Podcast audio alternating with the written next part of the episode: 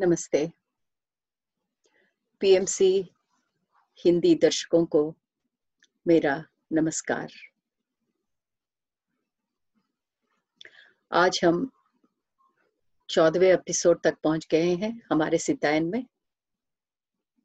आज का सीतायन एपिसोड चौदह शुरू करने के पहले मैं एक बार ब्रह्मर्षि पितामह पत्री जी को और तेना मैडम को मेरा ध्यान पूर्वक नमस्कार। हर बार की तरह हम दो मिनट का ध्यान कर लेते हैं। मेरे दोस्तों, पैरों को क्रॉस कीजिएगा। उंगलियों में उंगलियाँ रखे अपने गोदी में रख लीजिए। आँखों को बंद करते हुए श्वास से अनुसंधान, अपनी सांसों के साथ रहने का प्रयत्न कीजिए।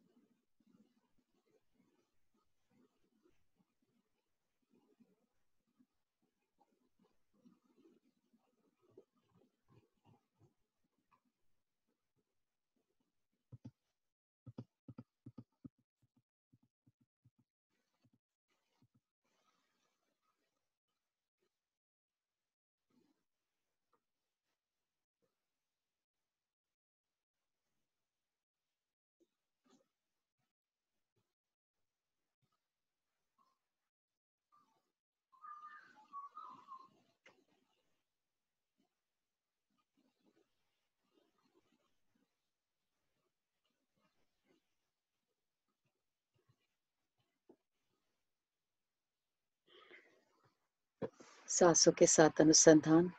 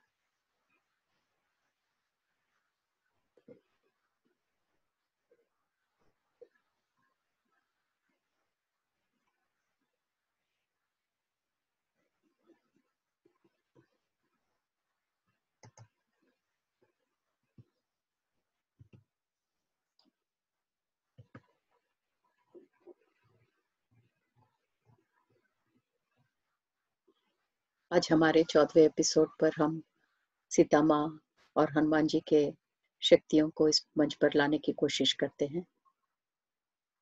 उनके शक्ति से कनेक्ट होइए। दोनों हाथों को रब करके बंद आँखों पर रख लीजिएगा। पाँच, चार, तीन, दो, एक, शून्य। हाथों को हटा लीजिए। धीरे धीरे आँखें खोलिए अच्छा मेरे दोस्तों, अब हम आज के चौदहवें एपिसोड को यहाँ से शुरू करते हैं। जैसा कि मैंने पिछले एपिसोड के अंत में कहा था कि माता किसी का राह देख रही थी उस दिन तो सोमा के साथ उन्होंने काफ़ी व्यंजन पकाए और पूरे दिन वो उनके इंतज़ार में बड़ी व्याकुल थी। शाम हो गई और माता ने बाहर बाग में एक बहुत ही सुंदर स्थल पर इतना सुंदर सजावट किया। अंदर से कुछ शॉल और कुछ कुशंस लाकर सोमा को बाहर अति सुंदर रूप से उसका अरेंजमेंट करने को कहा और हर बार माता खुद आकर अपने आप चेक करती थी। उसके बाद फिर अंदर जाके खाने के तैयारी में व्यस्त हो जाती थी। कितने घंटे हम लोग तैयारी करते रहे पर कोई नहीं पहुँचा, ऐसा सोमा ने कहा। फिर इतनी देर हो रही थी तो सोमा फिर माता से पूछती है, माता, इतनी रात इतनी देर हो गई है, शायद आप जिसका राह देख रहे हैं वो शायद कल आएँगे? माता ने कहा, नहीं, वो अब किसी भी क्षण आ सकते हैं, सोमा, खाना गरम रखना। और माता इतनी व्याकुलता के साथ उनका राह देख रही थी। तब सोमा ने पूछा कि क्या मैं पूछ सकती हूँ कि कौन आ रहे हैं? और माता ने, जब माता कहना नहीं चाहती तो हर बार मुस्कुराकर सुमा से कह देती है कि तुम जान जाओगी जब समय आएगा। जैसे ही अंधेरा होने लगा और आकाश में तारे टिमटिमाते हुए जागने लगे, कुटीर के द्वार पर दो अति सुंदर योगी आकर उन्होंने दरवाजे पर दस्तक दिया। जैसे ही वो दरवाजे पर दस्तक सुनकर माता का जो हृदय था वो इतनी जोरों से उनका हृदय का जो धड़कन था धड़कन की तेज सोमा को भी सुनाई दे रही थी और माता माता वहाँ गई और उन्होंने वहाँ जाकर बड़े उत्सुकता से दरवाज़ा खोला और सोमा देख सकती थी कि माता वहाँ खड़ी। इतना आनंद का प्रदर्शन कर रही थी, जो आनंद और जो कांति माता से बह रही थी, वो सिर्फ़ एक बार सोमा ने इसके पहले देखा था, जब माता पहली बार श्री राम जी से मिली थी।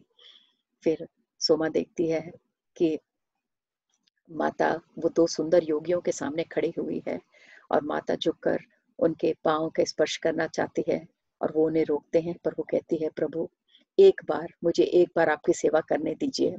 और फिर ऐसा कहते हुए माता अपने दोनों हाथ हाथ जोड़ती है। और सोमा सोचती है कि कौन है ये योगी? देखने में इतने दृढ़ हैं और उन्हें देखने से लगता है कोई पहाड़ी लोग हैं, क्योंकि उनके जो शरीर का जो फिजिक है उनकी और जो उनका रंग है देखकर ऐसी लगता है कि बहुत ही हट्टे कट्ठे पहाड़ी लोगों के तरह थे और दोनों बहुत ही दृढ़ दृढ़ कायी थे और सोमा उन्हें देखती ही जा रही थी और फिर वो जो औरत थी उस स्त्री ने सीता माँ से बड़े प्रेम पूर्वक कहा, सीता, मैं तुम्हारे जो दिल की कामना थी वो सुन सकती थी और तुम्हारी दिल की कामना पूरी करने के लिए मैं आई हूँ। तुम्हारी कोई भी इच्छा को मैं नकार नहीं सकती, सीता। फिर माता ने उन लोगों को उस जगह, वो, उस जगह पर ले गई जहाँ उनके लिए सोमा ने इतने अच्छी तरह से अरेंजमेंट किया था। और जैसे जैसे वो वहाँ पर सेटल होने लगे तो सोमा देखती है कि श्री राम भी आ रहे हैं और वो भी उसी तरफ़ जा रहे हैं जहाँ पे वो अतिथि आए हुए हैं और सब बैठ जाते हैं। और जैसे सारे बैठते हैं, सोमा देखती है कि वो जो योगी आए हुए हैं, उनके शरीर में से एक प्रकार की दिव्य कांति दिखाई दे रही है। और सोमा को ये ज्ञात है कि आकाश के तारे और जो चाँद है, वो वो कांति से, वो वो कांति से, वो योगी की कांति बहुत अलग है। और सोमा उनको देखती ही रह जाती है और कुछ देर बैठने के बाद माता उठती है कि उन्हें खाना परोसना है और वो सोमा से कहती है कि मैं खुद अपने हाथों से इन दोनों को और श्री राम को मैं अपने हाथों से खाना परोसूँगी। फिर उन दोनों को आए हुए योगियों को खाना परोस कर माता श्री राम को भी खाना दे, परोसती है। उसके बाद फिर खुद बैठ जाती है और सोमा से कहती है कि, सोमा आओ, अब तुम हमको बाकी का खाना परोस सकती हो। और फिर फिर सोमा उन चारों के साथ ही रहती है, जब वो खाना खाते रहते हैं, पर वो अपना खाना बिल्कुल शांति से, बिना कोई बात किए वो लोग पूरा खाना समाप्त करते हैं। खाना खाने के बाद वो माता से, माता को अभिनंदन देते हैं कि इतना अच्छा खाना बनाया है। फिर उसके बाद वो जो अतिथि स्त्री है, वो श्री राम से बताती है, वो सारा वृत्तांत बताती है कि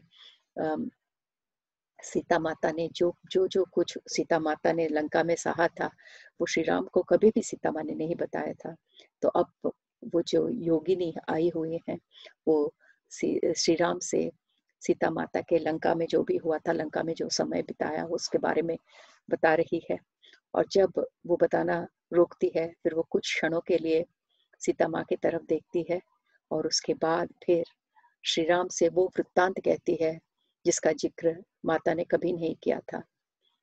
तो अब योगिनी श्री राम को सीता माँ और यमदेव के बीच में जो युद्ध हुआ था लक्ष्मण जी के लिए, उस रात जब रावण का जहरीला पान लक्ष्मण जी के शरीर में चला गया था और किस प्रकार माता यमदेव से युद्ध करके श्री लक्ष्मण को बचाती है, अब अब वो योगिनी वो सारा वृत्तांत श्री राम से बताती है और कहती है कि अगर सीता माँ वहाँ नहीं आई होती तो लक्ष्मण नहीं बचते। पर लक्ष्मण जी को बचाने के लिए उन्होंने अपने ज़िंदगी के सारे बचे हुए आ, काफ़ी काफ़ी अपनी अपनी उम्र उन्होंने लक्ष्मण को दे दी थी क्योंकि यमदेव का ये ही डिमांड था कि वो अगर लक्ष्मण की ज़िंदगी बचाना है तो सीता माँ को अपनी ज़िंदगी का कुछ भाग देना पड़ेगा। और जैसे जैसे श्री राम ये शब्द सुनते गए, उनका हृदय बहुत भार से हो गया। तब वो पूछते हैं, ठीक है, पर कुछ तो हम बदल सकते हैं। ये जो भी डील हुई है यमदेव के बीच में, इसमें कुछ तो बदलाव आ सकता है। पर वो योगिनी कहती है, नहीं सीता माँ ने जबान दी है। तब श्री राम कहते हैं, जैसे सीता माँ ने अपने आयु में से कुछ साल लक्ष्मण को दे दिए हैं, मैं भी तो वही कर सकता हूँ। तब योगिनी कहती है, श्री राम, हमारे पास अब ज़्यादा समय नहीं है। तब श्री राम पूछते हैं, हमारे पास कितना समय है? तब वो योगिनी सीता माँ की तरफ़ देखकर कहती है, सीता तुम्हें इस पृथ्वी को छोड़कर जब जाना है, तुम वो समय खुद निश्चित कर सकती हो। पर तुम्हारे पास कुल समय एक साल है। एक साल के अंदर तुम जब भी यहाँ से जाना चाहो, अपने शरीर को त्यागना चाहो, तुम त्याग सकती हो। तब श्री राम ये बात सुनकर चकित रह जाते हैं कि सीता के पास अब सिर्फ़ एक ही वर्ष बचा है, इतनी जल्दी। और माता भी पहली बार ये शब्द सुनती है। माता को हालाँकि मालूम है कि उन्होंने यमदेव से वचन दिया था कि वो अपने जीवन का कुछ काल लक्ष्मण को देंगी, पर वो उन्हें ये नहीं ज्ञात है कि उनके पास सिर्फ़ एक ही साल बचा है। तो पहले ये बात सुनकर वो बहुत आश्चर्यचकित हो जाती है, पर फिर तुरंत अपने ऊपर संयम करके श्री राम से कहती है श्री राम मैंने जबान दी है, उसका पालन मुझे करना पड़ेगा। अगर मुझे ऐसा जबान लक्ष्मण जी के लिए बार बार देना पड़े या तुम्हारे कोई भी भाई के लिए अगर मुझे अपनी ज़िंदगी का भाग देना पड़े तो मैं फिर से दूँगी। इसमें ये ये बहुत मेरे सौभाग्य की बात है कि मुझे ये अवकाश मिला कि मैं लक्ष्मण के प्राण को बचा सके। तब सीता माँ का हाथ पकड़कर श्री राम कहते हैं, ठीक है, फिर मैं भी इस शरीर को छोड़ने की तैयारी करता हूँ, क्योंकि सीता मैं तुम्हारे बिना तो यहाँ नहीं रह सकता। तब जो योगी वहाँ पर बैठे हुए रहते हैं, वो कहते हैं श्री राम ये संभव नहीं है। अभी तुम्हारा समय नहीं आया है। तुम्हें यहाँ रहना है। जब तक तुम्हारे बच्चे बड़े नहीं हो जाते, राज्य संभालने के लायक नहीं हो जाते, तुम्हें यही रहना है। और तुम्हारे पास कुछ उत्तरदायित्व है। तुम्हें उस नए समाज की नींव बनानी है। आने वाले कल के समाज की नींव बनानी है। तुम्हें वो न्याय, धर्म, वो धर्म की स्थापना करनी है। जो अद्वितीय प्रेम पर आधारित हो। तुम्हारा और सीता का जन्म यही पूरा करने के लिए हुआ था, पर अब सीता माँ को जल्दी जाना पड़ रहा है। इसीलिए तुम्हें और भी अत्यंत आवश्यक है कि तुम यहाँ रहकर वो कार्य संपूर्ण करो। पर अगर सीता न भी रहे इस भूलोक पर, वो उत्तम लोक से तुम्हारी सहायता करेगी।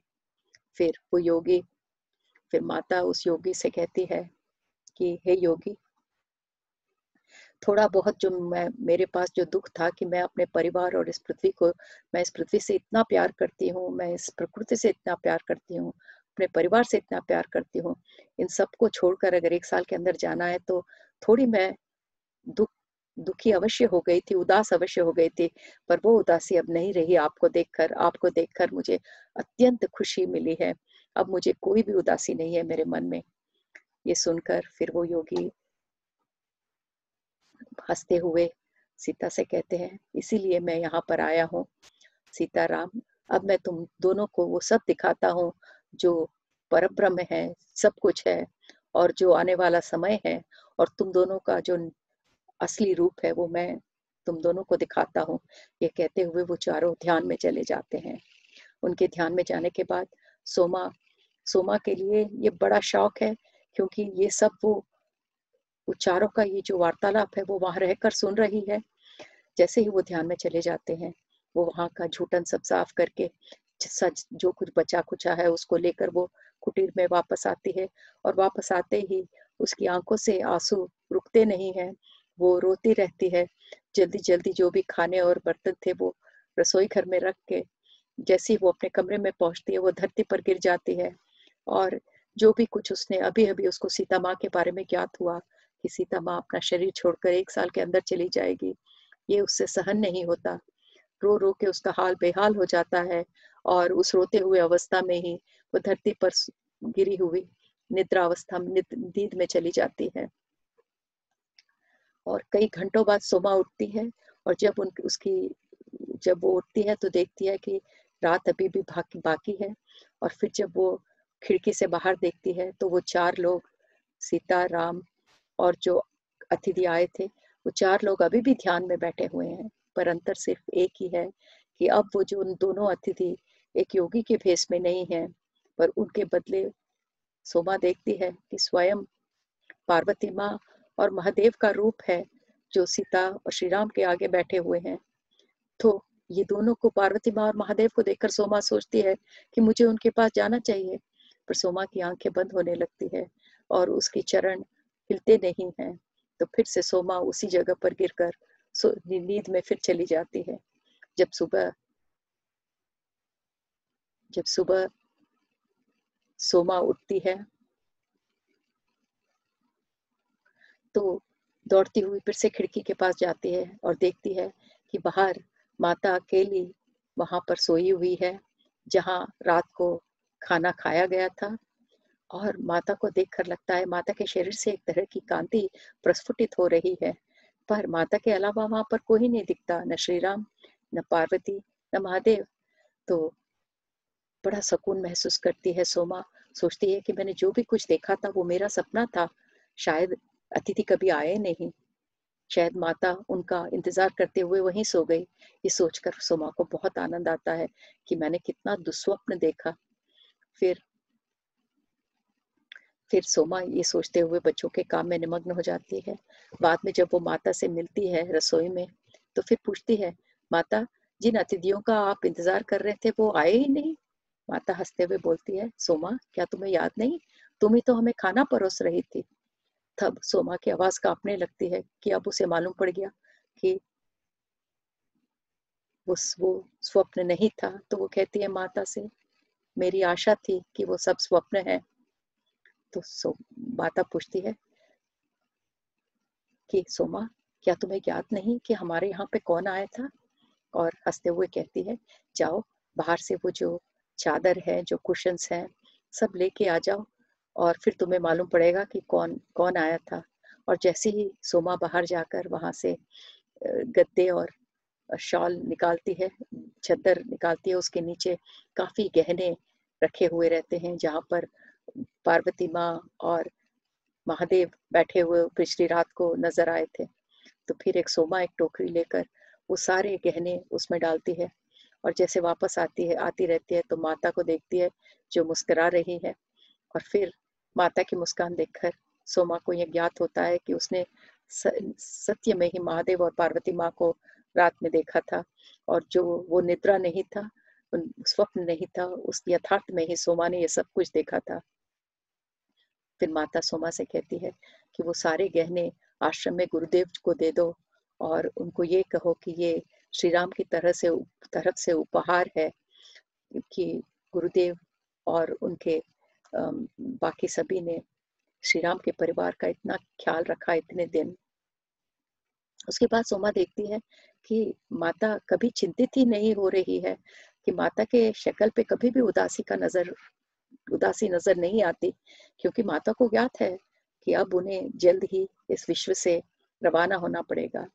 और जब भी सोमा ये बात, ये ज़िक्र करने की कोशिश करती है, माता सोमा को चुप करा के कहती है, माता, सोमा, कल के बारे में चिंता मत करो। हमें सिर्फ़ आज के बारे में सोचना चाहिए। ये जो ये जो दुनिया है वो बहुत ही अनिश्चित है।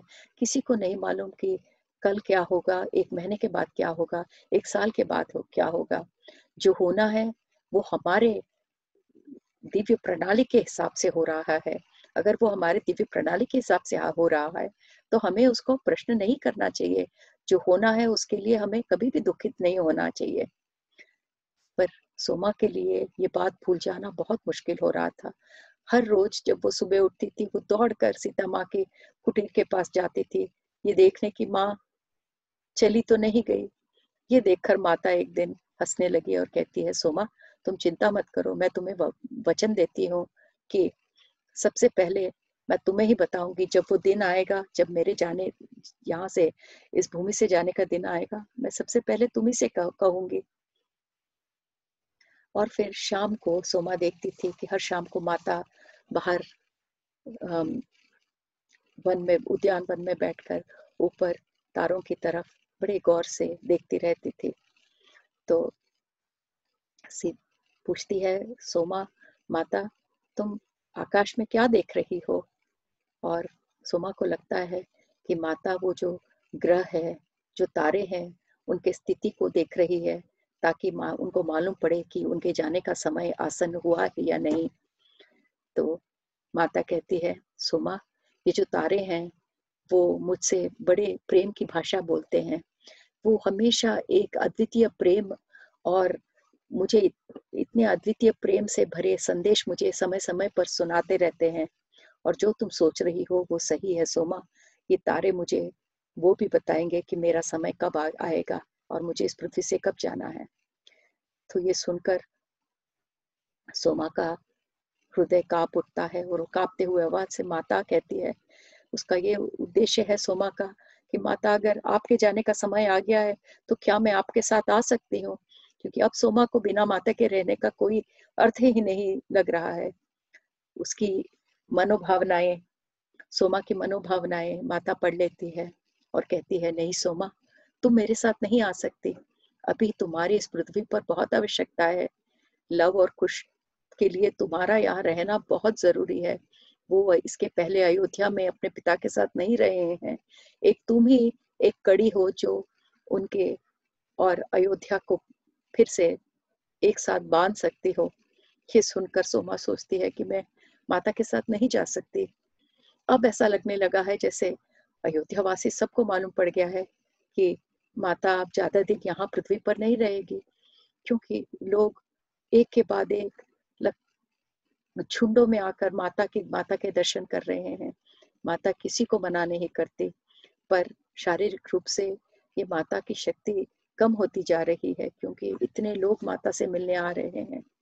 और एक दिन माता कहती है, सोमा, मेरी इच्छा है कि मैं एक बार अयोध्या जाऊँ, वहाँ के सड़कों पर चलूँ, और ये देखूँ कि कितना बदल गया है या कितना बड़ा हो गया है अयोध्या। क्योंकि माता को मालूम है कि अयोध्या अब वहाँ पर वाणिज्य व्यापार बहुत बढ़ गया है तो माता खुद अपने आँखों से दर्शन करना चाहती है। तब सोमा कहती है, मैं हनुमान जी से बात करूँगी इसके बारे में।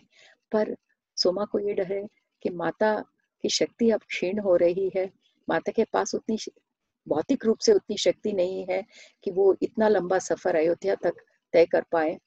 तो इस बीच क्या होता रहता है कि माता के मन में जब कोई भी इच्छा आती है, कुछ भी खाने का दिल करता है तो हनुमान जी आ जाते हैं, वही चीज़ लेकर, अगर माता को कुछ फल खाने का, फल खाने का दिल करता है तो अगले ही दिन हनुमान जी एक टोकरी में माता का जो प्रिय फल है वो लेकर आ जाते हैं। और ऐसा हमेशा होता रहता है तो एक बार माता कहती है, हनुमान, पुत्र हनुमान, अब मैं तुम्हें और कष्ट नहीं दे सकती तो मैं ये जो इच्छाएँ मेरे मन में आ रही हैं, वो उभरने के पहले ही मैं उसको दबा दूँगी, ताकि मैं तुम्हें ये कष्ट न दे सकूँ। तब हनुमान जी कहते हैं, माता, मैं आपसे भीख माँगता हूँ कि ये जो छोटी छोटी मेरी मेरी खुशियाँ हैं, आपकी इच्छाएँ पूरी करके, इसे मेरे से, मुझसे दूर ना करे माता। तब माता कहती है, ठीक है पुत्र, अगर इसमें तुम्हारी खुशी है तो ज़रूर करो। तो जैसे ही माता अयोध्या जाने की ये जो इच्छा अपने दिल में प्रकट करती है और सोमा से बात करती है, तुरंत हनुमान जी आ जाते हैं और कहते हैं, माता, मैं आपको लेकर अयोध्या जाऊँगा, पर भौतिक रूप में नहीं हम लोग ध्यान में जाएँगे, हम लोग सूक्ष्म शरीर यान करके जाएँगे। और फिर हनुमान जी और सीता माता दोनों जंगल में चले जाते हैं और वहाँ पर काफ़ी दिन रहते हैं तो मतलब दोनों ध्यान में चले जाते हैं। और जब वो वापस आते हैं, माता एकदम खुशी से झूम रही है। माता बताती है कि हनुमान ने मुझे, हनुमान मुझे अयोध्या ले गए और वहाँ मैंने सरयू नदी में नहाया और सरयू माँ से मैंने बात की सोमा अयोध्या इतना बड़ बदल गया है। अब वहाँ पे कितने लोग हैं कितने विदेशी हैं कितने वाणिज्य व्यापारी हैं और जो अयोध्या हम जानते हैं वो वैसा अयोध्या अब लगता ही नहीं है। अब राज्य का प्रशासन भी बड़े अति उत्तम रूप से हो रहा है। इतना कुछ देखकर मुझे ये लगता है कि श्री राम मेरे पास इतने बार आते हैं उन्हें कहाँ से समय मिलता है? हनुमान कहते हैं माता हाँ, श्री राम आपसे दूर कैसे रह सकते हैं? आपके बिना तो उनकी ज़िंदगी ही नहीं है। आप ही उनकी ज़िंदगी का, ज़िंदगी की नींव हो। उनके लिए आपसे दूर रहना अति कष्ट है। सीता माँ कहती है, ये बात सही है हनुमा। जो भी कुछ हमने सहा, जो हमारे जब हम दूर थे, जब हमें बहुत कुछ सहना पड़ा, इस सब के बीच में हमारा प्यार कभी कम नहीं हुआ। श्री राम का श्री राम जी का नाम सुन के ही, उनका नाम बोलते हुए ही मेरा दिल खुशी से झूम उठता है। और हनुमान, मुझे मालूम है कि जो प्यार मैं श्री राम के लिए महसूस करती हूँ, तुम्हारा, तुम भी श्री राम के नाम जपने से या श्री राम का नाम सुनने से तुम्हारे मन में भी उतनी ही खुशी होती है। और ये दोनों, यही चीज़ हम दोनों को इतना जोड़ता है हनुमान। ये सुनकर हनुमान के आँखों से आँसू बहने लगते हैं और वो कहते हैं, माता, मेरा प्यार आपके लिए और श्री राम के लिए एक और समान है। मैं आप दोनों में कोई मेरे लिए अलग अलग नहीं है। मैं जितने दिन इस पृथ्वी पर रहूँगा, मैं इस पूरी पृथ्वी पर आपके और श्री राम के एक होने की घोषणा, एकता की घोषणा हमेशा करता रहूँगा। तब सीता माँ कहती है, पुत्र, तुम तो इस पृथ्वी पर बहुत ही लंबी, लंबे समय तक यही रहोगे। तब हनुमान जी कहते हैं कि अगर आपकी इच्छा यही है सीता माँ कि मैं इस पृथ्वी पर बहुत समय तक रहूँ तो आपके लिए मेरे तो आपकी इच्छा में अवश्य पूर, पूर, अवश्य पूर, पूरा करूँगा। उसके बाद फिर हनुमान जी चले जाते हैं। फिर माता सोमा से कहती है कि जब वो अयोध्या गई थी वो देखती है कि काफ़ी आत्माएँ जो मिथिला में जो मिथिला में रही थी जि, जिसका जन्म मिथिला में हुआ था, वो आत्माएँ अब अयोध्या में जन्म ले रही हैं। और जब वो अयोध्या गई थी, वो उस आत्माओं को पहचान पा रही थी और वो कहती है कि मुझे बहुत खुशी होती है कि मिथिला की आत्माएँ अब अयोध्या में आ रही हैं। तो वो सारी जो वैल्यूज़ है मिथिला की, वो अब सारी वो अयोध्या में लेकर आएँगी। तब जब माता इतनी खुशी से सोमा से कहती है तो सोमा कहती है, माता ये तो उनका आपके प्रति प्यार है जो उन्हें अयोध्या में लेकर आ रहा है। आपका पीछा करते करते वो मिथिला से अयोध्या आ गए हैं। सोमा, ये कहानी अनुसुईया को बताते हुए अत्यंत दुख का अनुभव कर रही है, क्योंकि सोमा को मालूम है कि अब ये माता का आखिरी वर्ष है, जिसमें माता अपना शरीर त्याग देगी। और ये देख सकती है कि माता और श्री राम अब पूरे मानवता के जो अंतरंग है, उसमें ऐसे ऐसे सोच सोच की नींव डाल रहे हैं, जिसकी आवश्यकता युगों बाद मानवता को बाहर लाना पड़ेगा। तो एक बार माता सोमा से कहती है कि, सोमा, अब ये जो भूमि है, वो ये जो काल चक्र है, उसकी डिसेंडिंग आर्क जो अवरोहण का समय है, उसमें है। अब धीरे धीरे लोग अपने आंतरिक दुनिया से संपर्क भूल बैठेंगे और बाहर की ओर यात्रा करेंगे। इसका मतलब धीरे धीरे मानवता मानवता को बाहर की चीज़ों के प्रति उत्सुकता और अपने दिमाग का उपयोग करना ज़्यादा हो जाएगा। उसके कारण मनुष्य का अहम बढ़ेगा। मनुष्य की ये जो अधिकार की वांछा है, वो भी अधिक होगी और उस समय पर न्याय और कानून की अत्यंत आवश्यकता होगी क्योंकि लोगों के दिल से धर्म उठ जाएगा। पर एक ऐसा भी समय आएगा जब मानवता वहाँ से निकलकर फिर से कालचक्र के उस समय पर गुजरेगी जो कालचक्र में आरोहण कहते हैं और उस समय फिर से वो अपने आत्मा से संपर्क करेगी और जो भी कुछ ज्ञान उस समय पर उन्हें आवश्यकता होगी। हम, मैं और श्री राम हम अभी मानवता में वो बीज बो रहे हैं ताकि उस समय में वो उनका उपयोग कर सके। पर सोमा जो काल चक्र है, उसके साथ हमें बहुत संयम चाहिए, क्योंकि जो आने वाला समय है, उसको आते आते हज़ारों साल लग जाएँगे, युग लग जाएँगे। सोमा, ये सब माता जो कह रही है, वो बड़े उत्सुकता से सुन रही है कि माता के माता के कार्य के बारे में बहुत कुछ ज्ञात हो रहा है। फिर पार्वती माँ और महादेव के चले जाने के बाद माता अब ज़्यादा बाहर बात करना कम कर देती है बहुत मौन में रहती है। बस बच, बच्चों के साथ ही उनका सामान्य व्यवहार रहता है। जब बच्चे पास में रहते हैं तो पूरा अपना ध्यान बच्चों की तरफ़ रहता है बड़े प्रेम से उनके साथ बात करती है। पर बाकी सारा समय माता मौन में गुजार रही है। और एक बार माता ने सोमा को बताया कि महादेव ने उनको ये वर दिया है कि जब भी जब भी वो चाहे, अपने भीतर जा सकती हैं और महादेव और पार्वती माँ से संपर्क स्थापित कर सकती हैं। चाहे वो ध्यान में हो, चाहे ध्यान में नहीं हो, जब भी चाहे वो पार्वती माँ और महादेव से अपना संपर्क स्थापित कर सकती है। तो फिर सोमा को लगता है शायद इसलिए माता इतना मौन में इतना समय गुजार रही है। और हो सकता है कि महादेव ने काफ़ी कुछ कहा है पर सोमा के साथ सिर्फ़ इतना ही माता शेयर करती है। मा, माता बाहर से ज़रूर कमज़ोर दिख रही है पर सोमा को लगता है अंतर ही अंतर माता एक अद्भुत शक्ति माता ने अर्जित किया हुआ है। क्योंकि देख जो भी बात माता कहती है बड़े धीरज से कह रही है एक अद्भुत शक्ति का प्रदर्शन माता करती है।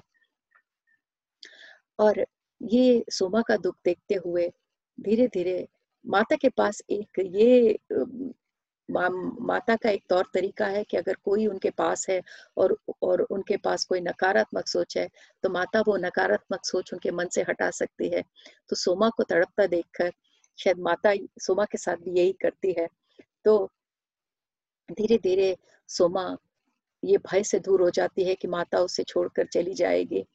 और ज़्यादा उसके बारे में सोचना कम कर देती है। पर ये देखती है कि माता अधिक से अधिक समय वन वन्य में गुजार रही है।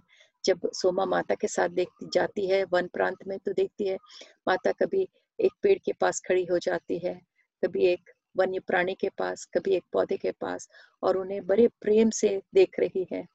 और कभी कभी वो एक पेड़ को अपने हाथों से फील करती है, और कभी अपने, अपना पीठ उस पर उसके सहारे से, पेड़ के सहारे से अपना पीठ उस पर टिकाकर खड़ी हो जाती है और आँखें बंद कर लेती है। और जब वो ऐसा करती है तो एक अत्यंत आनंद उनके चेहरे पर दिखता है। सोमा समझ जाती है कि वो उस प्रेम के प्रति प्यार व्यक्त कर रही है और उस प्रेम से काफ़ी प्यार पा रही है। ऐसा ही जब एक बार माता एक प्रे, एक पेड़ को टिक कर बड़े आनंद का अनुभव करती रहती है, तब माता सोमा से कहती है सोमा, देखो, मैं उस श्रीमन नारायण को सूर्य के हर रश्मि में, पेड़ के हर पत्ते में, हर पौधे में देख सकती हूँ। यहाँ, वहाँ, कहा नहीं, मैं अपने नारायण को हर सक, हर जगह देख सकती हूँ। Soma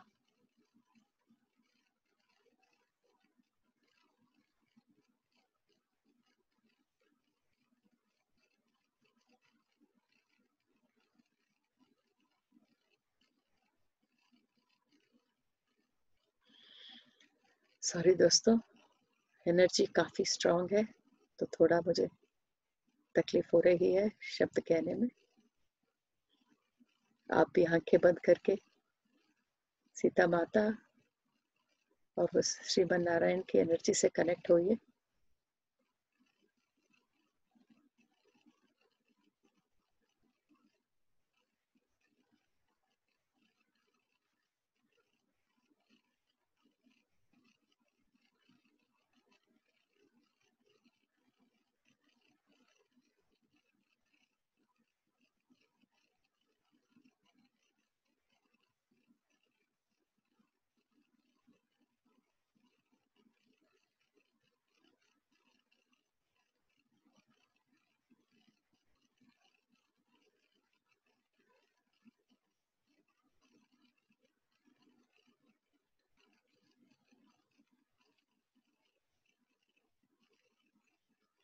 Thank you very much.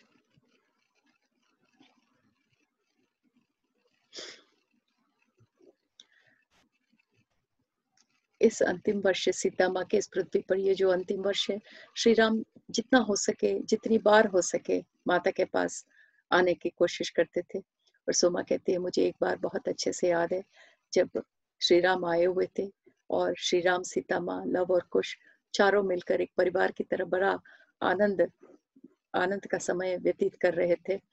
और देखकर लगता था कि अब भले ही लव कुश इतने बड़े हो गए थे कि माता से भी लंबे थे, पर जब वो माता माता और पिता के पास बैठे हुए थे तो सोमा देखती थी कि उस बार माता इतनी खुश थी और वो ज़मीन पर बैठे हुए दोनों लव और कुश को अपने गोदी पर गोदी में खींच लेती थी।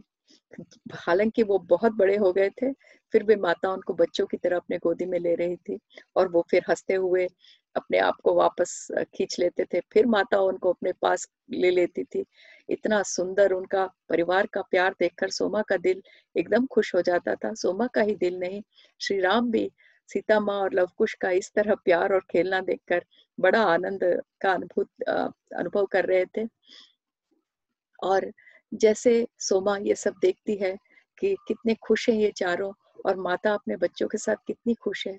तुरंत एक उदासी सोमा के मन में आ गई, जब उसने देखा कि माता के एक दो बाल सफ़ेद पड़ रहे हैं। तो वो जो एक दो बाल जैसे चांदी की तरह चमक रहे थे उनके शक्ल पर और जब जब माता का शक्ल, माता का चेहरा सोमा ने जरा गौर करके देखा तो आँखों के नीचे थोड़े धीरे धीरे गड्ढे पड़ रहे थे। यही नहीं, माता के जो गाल थे, जो हमेशा भरे रहते थे, वो धीरे धीरे थोड़ा अंदर की तरफ़ जा रहे थे। और माता हालाँकि बहुत ही सुंदर थी, पर जो उम्र की निशानी थी, वो धीरे धीरे माता के चेहरे पर दिख रही थी। तो ये सब देखते हुए सोमा सहन नहीं कर पाई और मन मन ही मन बोली, माँ, मैं तुम्हें ऐसा वो उम्र की ये जो निशानी है, वो मैं तुम्हारे ऊपर नहीं देख सकती। और, या मतलब सोमा ये कह रही है, माँ, मैं तुम्हें बूढ़ी होते हुए नहीं देख सकती, क्योंकि बाल सफ़ेद, एक दो बाल सफ़ेद होते देखकर सोमा से सहन नहीं हुआ। पर लगता था कि श्री राम ने उनका मन पढ़ लिया, क्योंकि श्री राम और माता सोमा के मन के सारे विचार ऐसे ही भाप जाते थे। तब सोमा सुनती है कि श्री राम कहते हैं, सीता तुम तो मुझे पहले से भी ज़्यादा सुंदर लग रही हो। ऐसा कहते हुए वे उस सीता के बाल ठीक करने लगे और फिर सीता जैसे ही इतने प्यार से श्री राम उनके बाल संवरते हुए कहने लगे कि तुम पहले से भी ज़्यादा सुंदर लग रही हो तो वो कहने लगी, राम, तब राम जी कहे कि ये बात सही है क्योंकि तुम्हारे चेहरे से जो प्रेम और आनंद का उमंग जो उमड़ रहा है, मेरे पास कोई शब्द नहीं है तुम्हारी सुंदरता का वर्णन करने के लिए, क्योंकि तुम एक प्रेम और आनंद की मूर्ति दिख रही हो सीता। तब सोमा को समझ में आया कि श्री राम खुद खुद सोमा को समझाने की कोशिश कर रहे हैं कि तुम बाहर की सुंदरता न देखो, तुम माता के अंदर की सुंदरता देखो और यही नहीं, श्री राम मुझे ही नहीं। ये चाहते थे कि सब जो सारे है, लोग हैं, वो यही देखे, ये जो भीतर अंदर की आंतरिक सौंदर्यता जो है और जो राम और सीता के बीच में जो प्यार है, बस वही याद रखे, ना कि बाहर का सब, बाहर की सुंदरता। ये जैसा ही ये सोमा को ज्ञात हुआ, वो अपने मन ही मन कहती है, धन्यवाद प्रभु, आपने मेरी गलती सुधार दी। तो श्री राम और सीता माँ का यही था कि उनके भी, उनके बीच में जो अद्वितीय प्रेम था, वो वो सब जगह फैला सके और लोग सिर्फ़ वही, सारे लोग वही देखे, आंतरिक प्रेम का ज्ञात हो। फिर सोमा कहती है कि जब मैं सीता माँ के, वो आखिरी साल के बारे में गौर करती हूँ, जब वो अनसुया को बता रही है कहानी तो ये कहती है तो कहती है कि ऐसा लगता था कि मानो माता सबको सबसे विदा ले रही है। उन सब चीज़ों से जो पृथ्वी पर जिससे उन्हें अत्यधिक प्रेम था, ऐसा लगता था कि वो सबसे अलविदा कह रही है, सबसे विदाई ले रही है। और और वो पूरा वर्ष, वो जो अंतिम वर्ष था, वो पृथ्वी पर इतना प्यार भर रही थी और इतना अद्वितीय प्रेम जो उसके पहले कभी भी सोमा ने अनुभव नहीं किया था। बच्चों के साथ भी यही था कि बच्चों के साथ भी वो वही प्रेम का प्रदर्शन कर रही थी। और जब भी समय मिलता था तो उनके, उनसे अच्छी अच्छी बातें करती थी और ये ये देखती थी कि वो मानसिक और अपने भावनाओं में संपूर्ण रूप से विकसित हो सके। और उन्हें वो सब बातें बताती थी जो उनके लिए आगे चलकर बहुत ही ज़रूरी होंगे। एक भी क्षण माता व्यर्थ नहीं कर रही थी। ऐसा लग रहा था कि माता के पास एक इतना इम्पोर्टेंट मिशन है और ये अंतिम साल माता उसका पूर्ण उपयोग करना चाहती थी। महीने बीत गए। धीरे धीरे महीने बीत रहे थे, पर माता का ये जो आनंद था वो एकदम कम नहीं हुआ। जब श्री राम आते तो दोनों मिलकर जंगलों में चले जाते थे घूमने और पहली बार इतने दिनों बाद पहली बार कहती है सोमा, मैंने श्री देखा कि वो श्री राम का हाथ पकड़कर जा रही थी जंगलों में जाते हुए। तब मुझे ये लगा कि माता की भौतिक शक्ति अब थोड़ी कमज़ोर हो रही है। पर फिर मैंने वो जो सोच थी मैंने अपने मन से निकाल लिया था, क्योंकि श्री राम ने मुझे एक बार मन ही मन मुझे ये ज्ञात दिलवाया था कि माता के भौतिक रूप पर गौर मत करो। माता का जो आंतरिक रूप है, उस पर गौर करो। फिर उन्होंने सोचा कि उन्होंने श्री राम का हाथ इसलिए पकड़ा है कि अपना प्रेम व्यक्त कर रही है माता। इसीलिए नहीं कि क्योंकि वो भौतिक रूप से क्षीण हो रही हैं या शक्ति कम हो रही है। अब एक साल का जो समय दिया था महादेव ने, वो अब समय संपूर्ण होने का बहुत निकट आ रहा था। और सोमा का मन बहुत ही विचलित हो रहा था। पर फिर भी ऐसा कोई भी ऐसी कोई घटना नहीं घटी या माता ने ऐसा कोई भी संदेश या बात नहीं कही जिससे ज्ञात हो रहा था कि अब माता के जाने का समय आ गया है। तो सोमा सोच रही थी कि अब तो एक साल भी पूरा होने लगा है। फिर एक दिन एक रात को जब आ, सोमा माता के लिए दूध लेकर गई। तब माता देखती है कि वो जब वो माता के कुटीर के पास पहुँची तो मा तो मा, सोमा को सुनाई दिया कि माता किसी से वार्तालाप कर रही है। तो वो दरवाजे के पास ही रुक जाती है क्योंकि वो अंदर जाकर उन्हें डिस्टर्ब नहीं करना चाहते।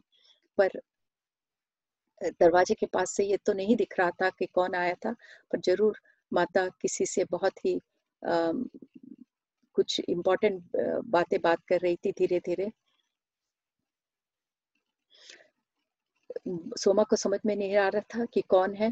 श्री राम की तो आवाज़ नहीं थी, पर माता को उनका पानी है उनका दूध दिए बिना वो जा नहीं सकती थी तो वो काफ़ी समय वहीं रुक गई थी।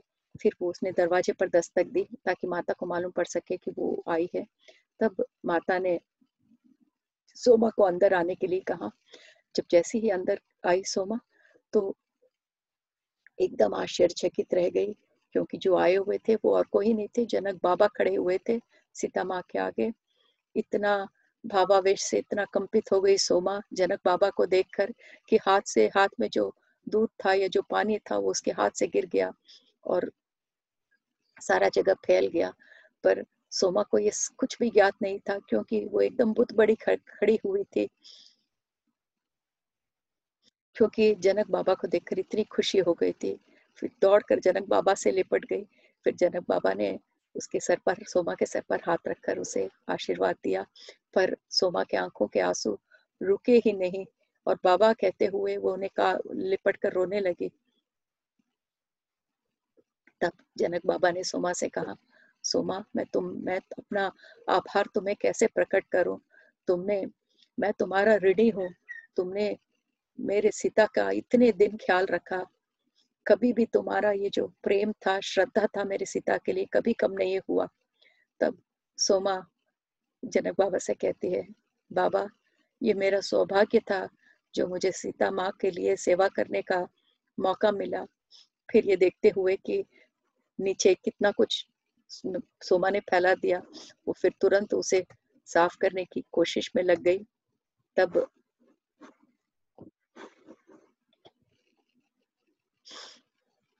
तब माता कहती है, छोड़ दो सोमा। हम बाद में साफ़ कर लेंगे। पहले पिताजी के लिए कुछ खाना बना देते हैं। उसके बाद फिर सोमा और माता दोनों मिलकर जनक बाबा के लिए खाना बनाते हैं। तब सोमा पूछती है कि, जनक बाबा का आने का क्या कारण है? तब माता दूर देखते हुए कहती है, तुम्हें याद है कि जब मैं छोटी थी और एक बार मैं ध्यान में चली गई थी और वापस इस भौतिक रूप में आने में मुझे बहुत बहुत टाइम लग गया था। तब सोमा कहती है, मैं कैसे भूल सकती हूँ? वो तो श्री राम का प्यार था जो आपको वापस लेके आया। उसी दिन तो आप, हमें श्री राम के बारे में आपने बताया।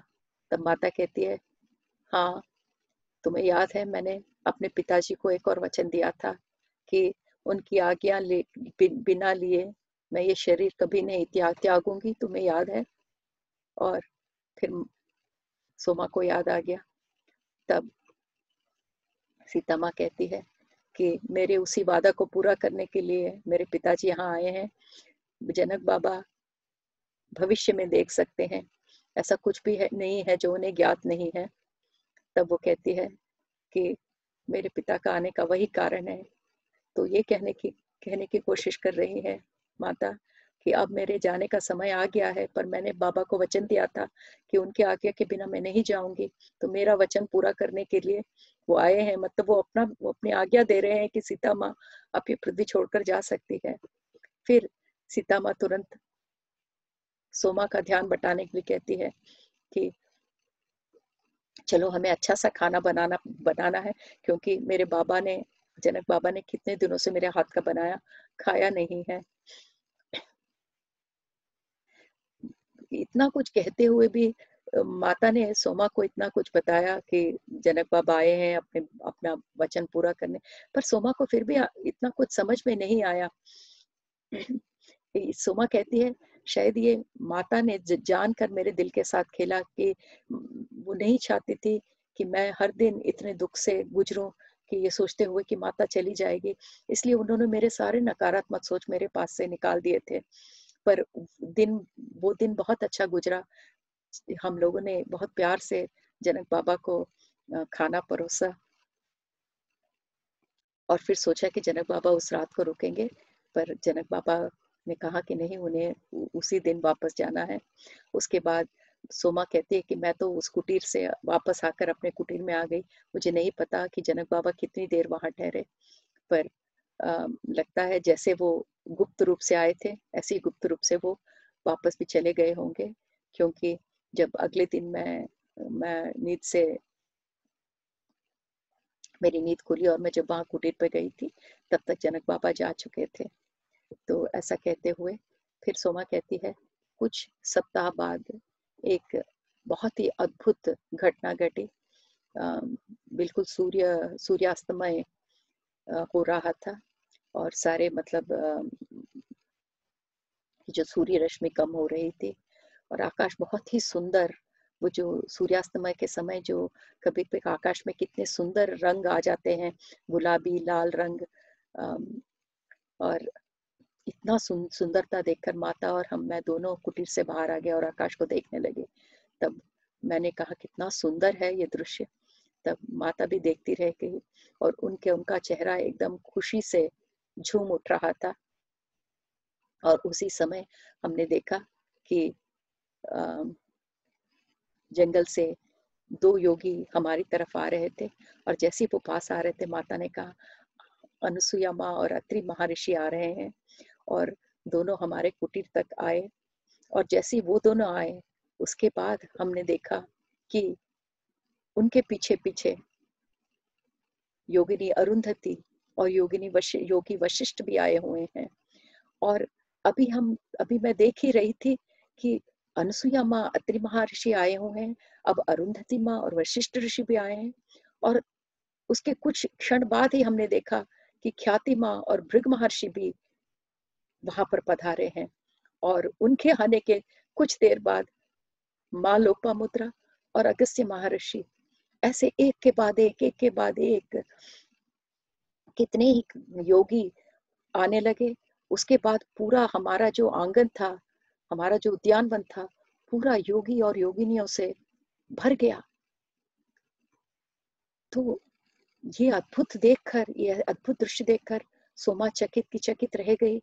उसने सोचा भी नहीं था कि ये ऐसे योगी और योगिनी एक के बाद एक सब एक स्थल पर या खुद इस कुटीर के, कुटीर में इस दिन आएँगे तो सोमा के लिए ये बहुत ही आश्चर्यचकित घटना थी। तो मेरे दोस्तों, मैं आज का एपिसोड यहाँ पर ख़त्म करती हूँ, क्योंकि अगले एपिसोड में हम इस अद्भुत घटना में आगे क्या होता है, फिर बात करेंगे। आज का एपिसोड मैं यहाँ पे ख़त्म करती हूँ। Thank you very much